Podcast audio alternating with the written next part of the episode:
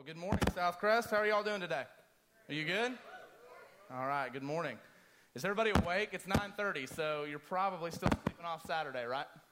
Maybe a little bit. All right. We always walk out, and I always feel like it's awkward when you make a transition from video or song out, so we're just going to dive in. So here's what I'm. I'm a very I'm a very interactive person, so I may say throughout the course of when we talk that I'm going to say, Are you with me? And I need you guys to say, I'm with you, Ian. So are you with me? Excellent. So, very excited and honored to be here. This is the first time that I've ever been able to speak in what we always call big church. So, you guys are adults and it's exciting. But I love the opportunity to speak no matter where I'm at. And this week, we're going to be talking on our SC road trip about Egypt. Egypt was an incredible land, a land kind of like a bad vacation. And we'll begin to talk about that. But really quickly, I want you to grab your Bibles or your Palm, or if those still exist, or your iPhone. And I want you to go in your Bible to 1 Peter chapter 2, 16. It won't be on the screen yet, but I want to go ahead and put this seed in your mind, and I want you to begin to think with me for a second. It says in 1 Peter 2, verse 16, it said, Live as people who are free, not using your freedom as a cover up for evil, but living as servants of God. Now let's pray and let's get started. Father, thank you for the opportunity, Lord, to be able to preach your word. Thank you that a goofy guy from Arkansas who grew up loving you is able to come and God preach your word because I'm a cracked pot. And I thank you, Lord, that you put your gospel in clay pots. So, Lord, I pray that today that you would open, God, deaf ears, open blind eyes, that you would soften hard hearts. Father, that you would prepare everybody to hear your word. And God, I pray that you would put at every entrance and exit in this room your angels, and that in the name of Jesus Christ, that you would bind Satan, his servants, their works and effects. So, Father, we love you, we praise you, and it's in your name that we pray. Amen. All right. So, let me ask this question, and you've got to be interactive with me. Have you ever had, who in here, by show of hands, has ever had a really bad vacation? All right. I, I didn't get many vacations. Now, maybe you're saying, like, maybe you've had, I'm talking, I'm talking this bad. Maybe you went to Expedia and you booked a place for great beaches and you ended up with this. That is good.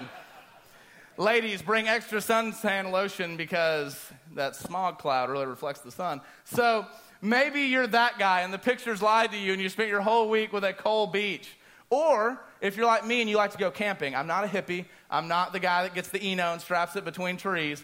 I like a tent or an RV, but I like to be out in the open. So maybe if you're like me, you went to Groupon, you got the email, and they said, Man, we've got an incredible offer. offer. You can get three nights for two, and then you don't realize that it's actually next to the drive through zoo, and this is what your vacation turns into when you leave your food out. now, oh, that's just awful. I can't stand small monkeys, they wig me out. Now, thank you, Groupon. So, if you are tracking and you've had an awful vacation, I'll tell you about my vacations that I make you feel better. But we, my dad owned his own business. And so we never ever got the opportunity to go on vacations, but maybe four or five times over the course of me growing up. And if you've ever had a family member that owned their business, you know that you're pretty much born an employee. You don't get any uh, options about your schedule. My favorite phrase, and I only said it like four times before I got slapped out of me, my dad would say, Hey, Ian, what are you doing Friday night? And I'd say, Well, nothing now. And no, bad call. So that was very quickly and very short lived. So high school students learn from my example.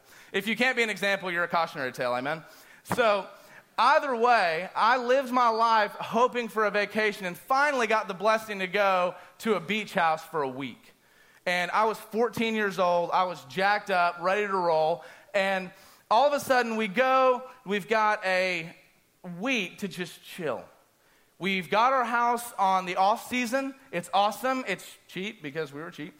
And we get our house. It's in September. It's down in Mobile, Alabama. And we were in Dauphin Island. And I remember being jacked up. The blessing was that I got to go and just rest, and my whole family got to have a good time. So we go out, and first day, 14 year old Ian, like I was a little Debbie kid too, so Pudgy Ian just running out. And I run and jump into the ocean, and I go, woo! And I'm like, this is amazing! And I jump in, and all of a sudden, look out all around. It's off season. Look all around, and there's these odd circular floating things. Now, you know where this is going. So I run, and I just, before this story is told, I want to let you know that I have a high pain tolerance unless I don't have to have pain, and then I run and scream like a little girl. So in this case, I wasn't manly because I didn't see the point. So I go, oh, what's that? And it sucks on. And I, I had 15.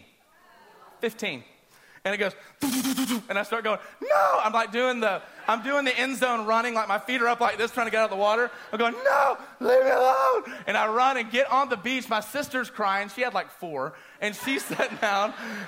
But Ian jumping in the beach going, go! Like it was not a good call. So I'm writhing in pain, and I'm going, please just stop. I'm rubbing sand, getting them off, pulling what looks like it should be going on my, my toast is stuck on me, stinging me. And all of my mom hears me, and like any good mother, goes, I need to take care of this. And like any mother of a family on the off season, where does she go for her advice? WebMD. Now, I didn't find this out till later, but there's two different homemade remedies for this. There's vinegar and there's urine. And thank God that when my mother ran out, she had a bottle of vinegar and not a mason jar because I went, I'm still going, it hurts. And my mom comes out and goes, I got it. And just oh, it's awful. And it just starts stinging. And I'm going, no, get it away. And I'm writhing and freaking out. And my mom goes, no, it's got to, we've got to do this. It's going to make it feel better. But it hurt. And then it finally stops. Now, it was like two or three hours later. Why did my mom do that? She did it because I would have had an awful night and a terrible vacation. Now, if anybody knows me, you know that most stories would end up with me going, I'm going back in the water. But no, I learned my lesson. What was the purpose of my vacation? To be able to rest and enjoy it. I'd been set free from the stings. I had finally not been in pain for a day, and so I went back and hung out on the beach all week. But writhing in pain, Ian finally ended with my mother taking care of it and setting me free. Now, this is exactly, other than the fact of vacation, how Israel viewed Egypt. And so I get the exciting opportunity to summarize 13 chapters of the Bible in just under 20 minutes. So let's roll. Um, what we're going to talk about today is the idea that Egypt for Israel was a land that they looked back at and they didn't want to go. Why do we remember bad vacations? So that we never go back. We don't get in, taken over by monkeys. We don't go to coal smog. We don't run into the ocean and belly flop and jellyfish. And so the Israelites knew that Egypt was a land of slavery. Egypt was a land where they had been enslaved and against their will had been forced to live for 430 years. America's been around for maybe 300 ish. This is longer than the span of our country that these people had been in slavery. And so when we read the, what he says in 2 Peter or 1 Peter, and when we read the Exodus, we need to know that God is building up in his people the idea that I don't ever want to go back to the chains of slavery that I was in. In fact, if you ask a Jewish person from the time of the Exodus all the way until Jesus, you could look at an Israel, Israelite person and say, Hey, have you been redeemed? And they would say, Yes, I've been redeemed. And you say, Well, how do you know? They said, Well, because we were set free in Egypt. Now, it's incredible that my God doesn't just have historical facts in the Old Testament, but that those historical facts are also a picture of us.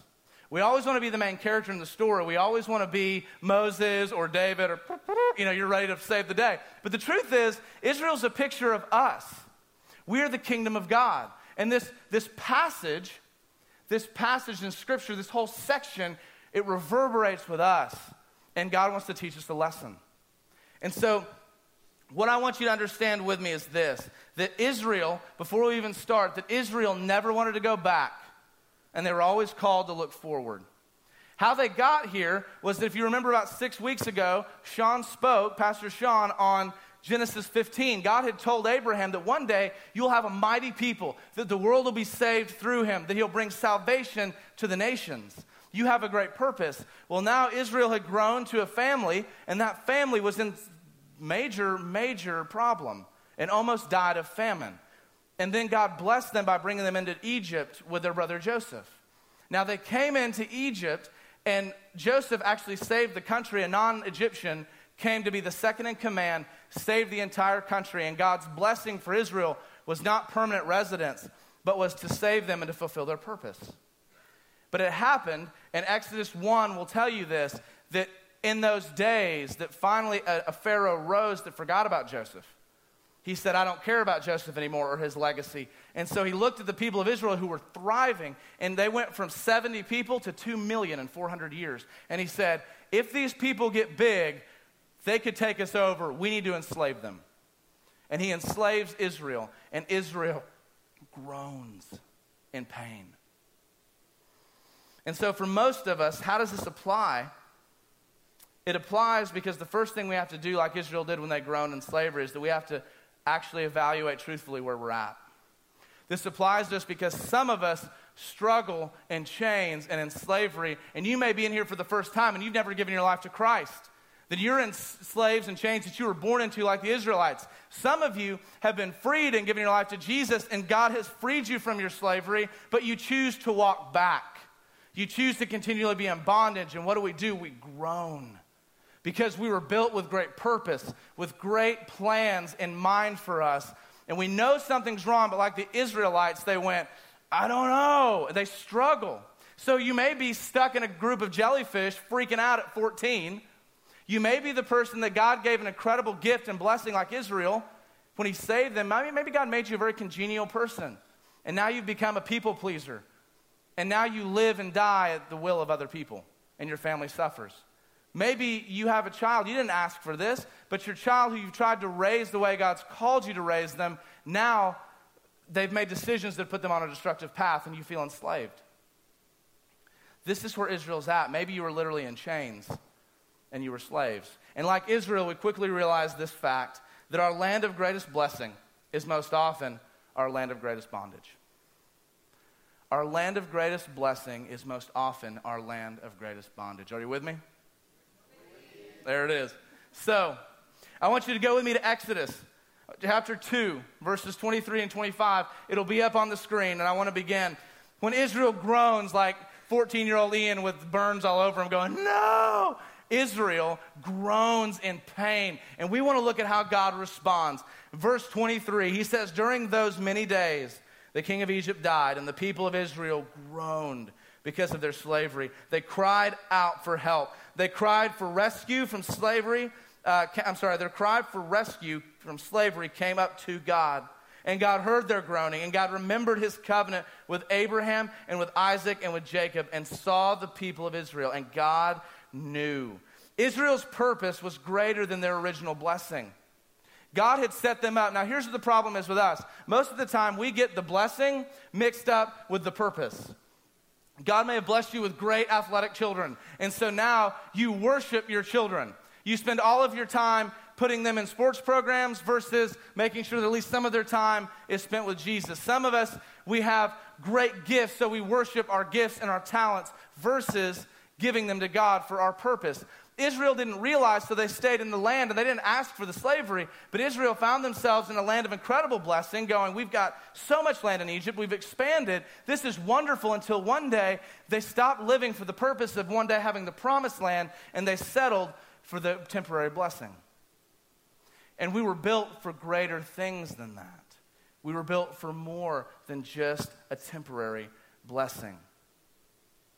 Second, that you see in that passage, God hears his children's cries and he remembers their purpose. This is what's so wonderful. My mother didn't go, I'll get it tomorrow, and walk off when Ian's writhing in pain. My mother heard me. Our Father hears us. God all of a sudden says, I hear Israel groaning. And he says their cry for rescue from slavery came up to God, and God heard them. Now, here's what's beautiful God saw the people of Israel, and God knew. Some of you are in a place and in a pain and in bondage and in struggle, and you say, God, do you hear me? Please, just fix this. What is wrong with you? That's where I've been. I struggle with that. I spent years like that. And you say, God, where are you at? And let me assure you, let me let you know that God's word says that God not only hears you, but he knows your pain. God loves you. God cares about you. God sees that even though you may be in bondage, whether your fault or born into it because of sin, that God hears you, God loves you, and God will rescue you. Now, Not only does God hear his children, but God never ignores your pain. Maybe you're blessed with children that you worship, charismatic personality, and a people pleaser. Maybe you're just good looking and you're very vain. Do you ever think, I mean, that's just, let's be honest, it's not always like physical bondage, right? Some people are just vain. I've never been able to be one of those people, so I don't know. Maybe you're very intelligent and you feel like you know everything, but now you've gotten to the point where everybody expects you to know everything, and you go, I'm just one man, right? And you struggle because your own blessing has become your greatest bondage. Maybe you have an incredible family, but now you've leaned on your family to the point that you do nothing but try and control them and manipulate them to fit you. And you scream in bondage. You don't even know why you scream, you just know something's not right. But God hears you, God cares about you, God loves you, God knows your pain. And so, how does God answer?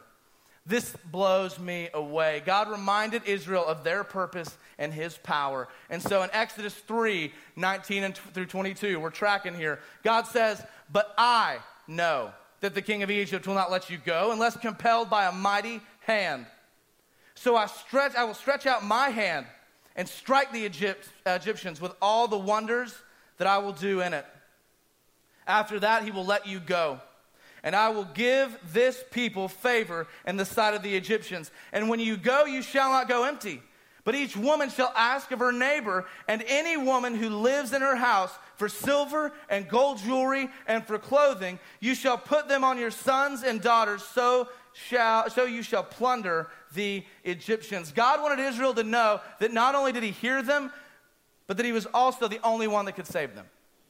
Some of you sit and wonder, you say, How am I going to fix my child who's going crazy? How am I going to dig myself out of this hole with all my friends? How am I going to dig myself out of all of this debt? How am I going to dig myself out of these problems? And it may sound cliche and it may sound goofy, but I'm not the Jesus guy who just throws it out there. I'm not Betty Bible Drill. What I am is somebody who knows that God's word is quite clearly saying to us that the only person that frees you from it is God.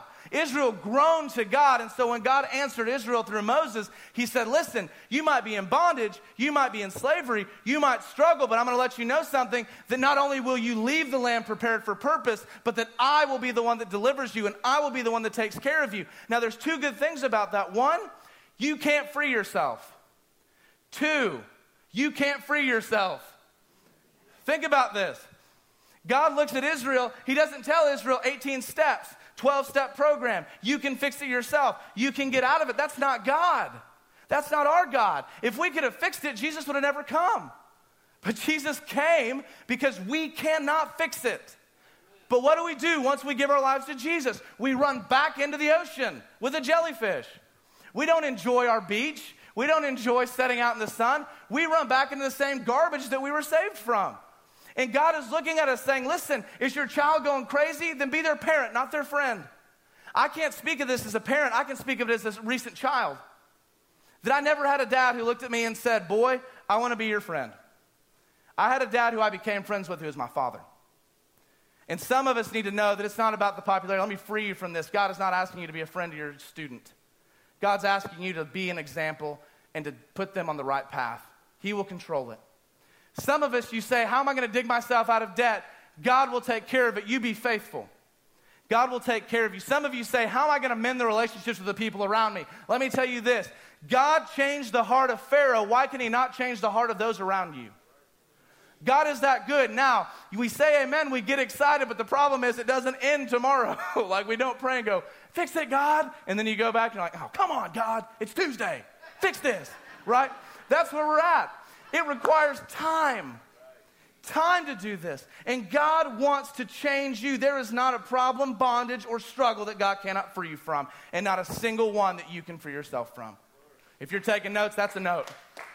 God will change you. God will protect you. God will walk you through the process. But here's the thing this is what we need to understand that our time of greatest opposition will always be our time of greatest preparation. Our times of greatest opposition will always be our times of greatest preparation. Now, Israel groaned for God, right? Israel went, Please, God, save us. We are under the taskmaster's whip.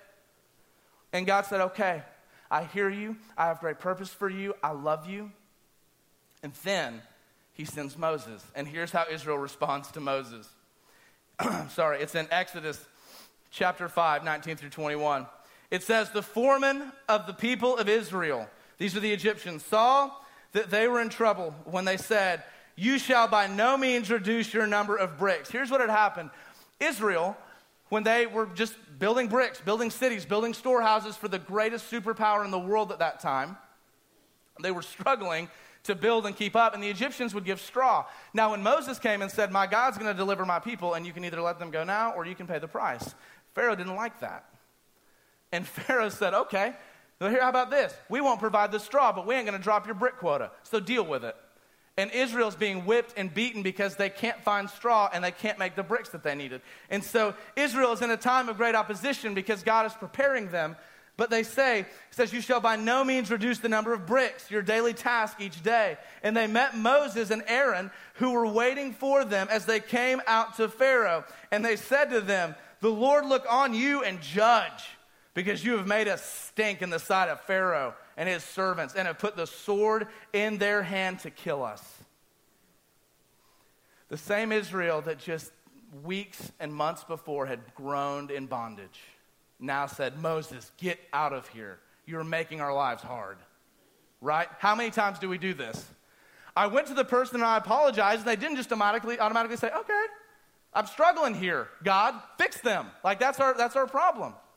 Sometimes it's going to take time to work through relationships. It takes time to take every thought captive from God. Some of you struggle with what you look at on a computer. Some of you struggle with how you conduct yourselves around other people. And it takes time. God wants to prepare you not in the short term, but in the long term. God told Israel, not only will you leave, but you will leave with the plunder of the greatest nation that this world has ever seen. That's God's promise. That's what God called them to do. And let me, if you're taking notes, take this down. To do great things through you, God must do great things in you, and it will cost you. One more time, because I know I'm a slow note taker. To do great things through you. God must do great things in you, and it will cost you. One time I remember Sean Smith was my student pastor when I was in high school, and I was at a camp and I was goofing around with a group of guys, and it just, it just came to my mind. I'm with a group of guys goofing around. I was a big guy, like I was this tall in ninth grade. And then I just went, and I stopped. Everybody went, and went over me. So I ended up being really short. But I was big. I was 160 pounds and I was muscular. And so I don't know what happened. But I re- reached around and I grabbed this guy and we were wrestling. I thought we were having fun. We were not. I grabbed him. He goes and pushes me back into a wall. But it just so happened there was a fire extinguisher case in that wall. Now, normally, no, you're going, because you think it gashed my back. No. I hit the glass. I didn't even feel it at first. I hit the glass, and the glass filleted my back. It cut a circle the size, I still have the scar, it cut a circle the size of a nickel out of my back. And I just went, I looked at my friend, and he ran off because the fire extinguisher glass broke. Thanks, jerk. And then my other friend with me comes over and he says, Ian, uh, you okay? I said, Yeah, I'm fine, but I think I ripped my shirt because I couldn't feel it yet. And then he looks over and he goes, You need to sit down. I said, What are you talking about? He goes, Your whole shirt's covered in blood. It's an awesome thing to hear. So I sit down. This guy has the bright idea to not call the nurse, who was his mother, but he took it upon himself medically to put me down on my stomach. He pulled my shirt up and he said, Okay, you might want to hit me, so you can hit me if you need to. And he gets Lanacane spray.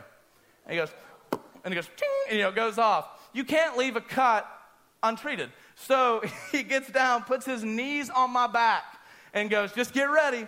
I went, Okay. And so what are you going to do? I didn't even see it. I'm just sitting here and my, I'm, I'm, on the floor just going, please, God, please, God, please.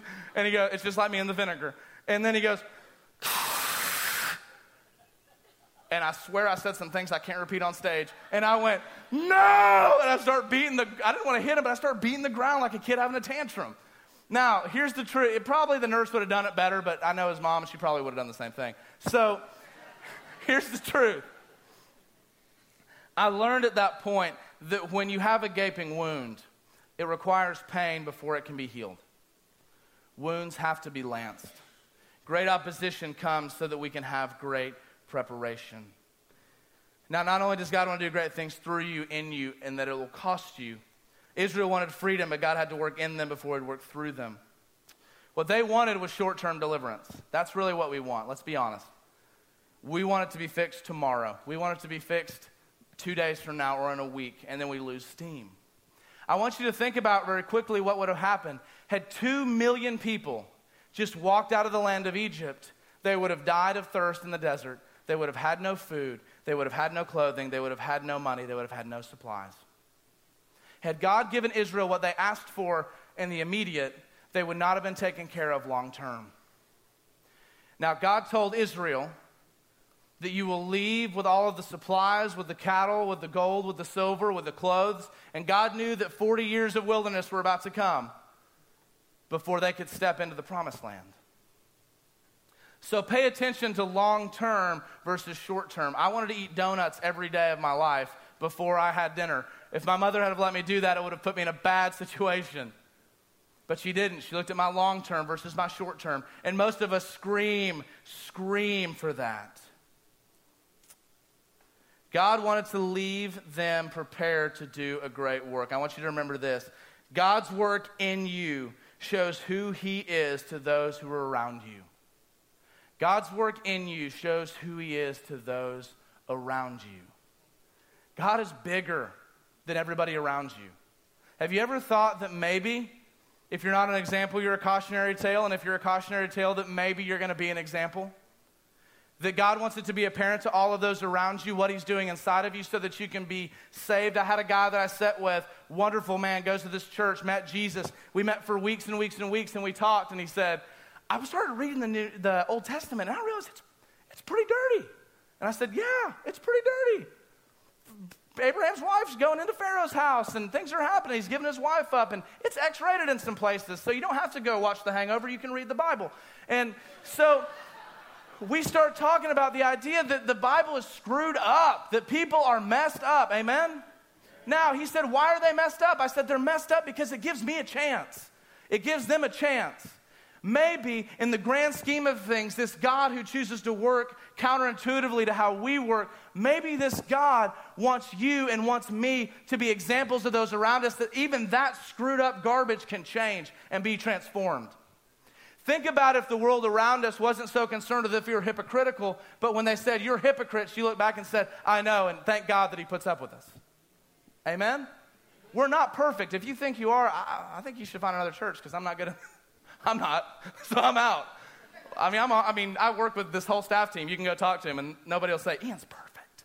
Like, Ian's annoying. So, so not only does God want to do great things in us and through us, not only is God's work in you apparent to those around you because your growth shows somebody else to say, I want that.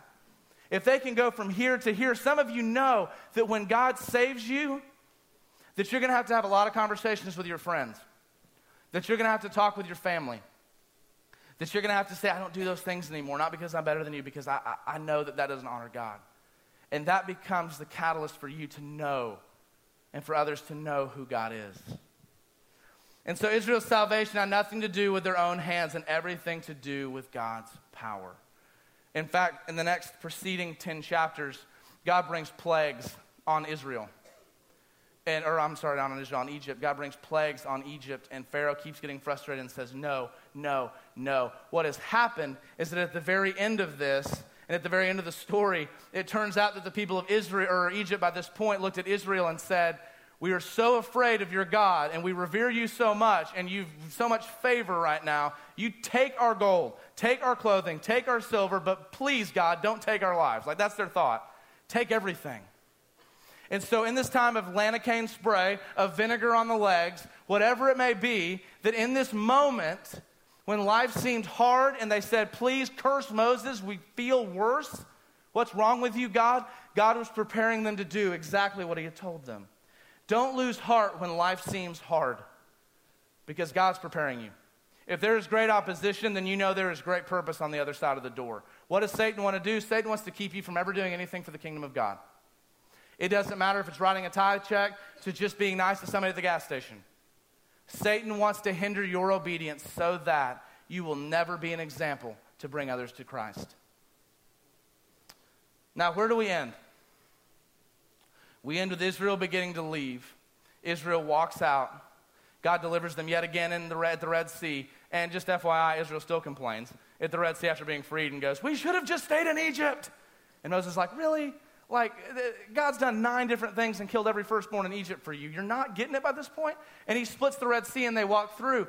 But this point comes across over and over through the New Testament and the Old Testament, referring back to Egypt, that we were set free to live free. We were set free to live free. I want you to read with me in Exodus 13 and read on screen because it's a little diced up for so it's easier to understand. But he says in Exodus 13, Then Moses said to the people, Remember this day in which you came out of Egypt, out of the house of slavery, for by a strong hand the Lord brought you out of this place. When the Lord brings you into the land of the Canaanites, as he swore to you and to your fathers, and shall give it to you, you shall set apart to the Lord all that first opens the womb.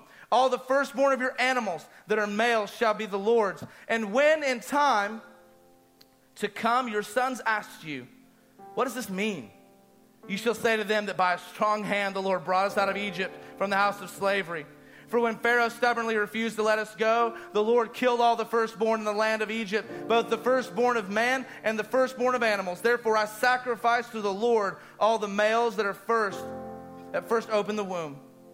But all the firstborn of my sons I redeem. It shall be as a mark on your hands or frontlets between your eyes, for by a strong hand the Lord brought us out of Egypt.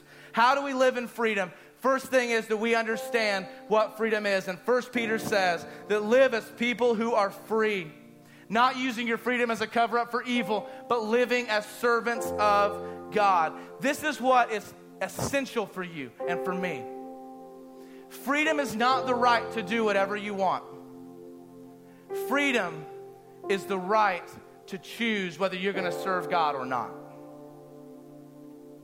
You did whatever you wanted before you knew Jesus. In fact, Ephesians 2 says that we were born spiritually stillborn, that we were born and that when we got slapped spiritually, we didn't cry, we were dead. But that God has brought us to life not so that we can do whatever we wanted to. We used to follow our passions and our sins, and we knew something wasn't quite right. We knew that we were built for more purpose. And so, what God has freed us to do is not to go do whatever we want without consequences. God has freed us to step into a purpose that the creator of the universe built you for. That is an amazing thing. The God who created planets and created stars and created canyons and trees and mountains. That same God knows your hairs on your head. He knows you by name. John 10 says that He calls you like a shepherd to a sheep. God is ready for you to fulfill great purpose. And so you're in one of two camps right now. Either you have met Jesus and you say, I keep running back to slavery, I keep running back, and I need to be freed from this because I know Jesus, I've given my life to him. It's time for me to step up and repent and turn back to what God's made me for. And some of you may step in and say, I've never been free from all this, and I need Christ. Jesus came and set you free. What God did through Moses for Israel was a picture of what Jesus was going to do for us. It set us free. And God wants to free you. God wants to change you. God wants to set you apart. So, freedom is not the right to do what you please, it's the choice to fulfill God's purpose for you. Now, here's where I want to end it. I want to end it with this. There's got to be a first step. If you are not willing to step out and go, then you can't go. And if you're like me, you stand there and you're at the blocks and you're ready to run and you're ready to go, and then all of a sudden the gun fires and you go, mm, I'll do it tomorrow. Right? God has freed you and empowered you, if you know Him, to take action, to actually do what He's called you to do. So here's what I'm asking you to do. If you'll bow your head, close your eyes with me for just a second. Nothing magical, weird about this. I used to think this was some type of chant when I was little. It's not. It puts you in your own bubble. It puts you alone so that you can think with me. Here's what I want you to do. If God is speaking to your heart, if God's word is speaking to you, if you say, Ian, I struggle, I can't seem to get out of this bondage. I can't seem, I know Jesus, but I can't seem to get away from it. I keep running back to Egypt, back to Egypt, back to Egypt. And I haven't learned that I'm called to look forward, not to look back. If you want prayer, if you want us to pray over you, if you want us to pray for you, on the count of three, I want you to just stand up. I'm not going to make you run around, do cartwheels up and down the aisles. I just want to know who you are. So, on the count of three, if you want us to pray over you, stand up. One, two, three. Stand up.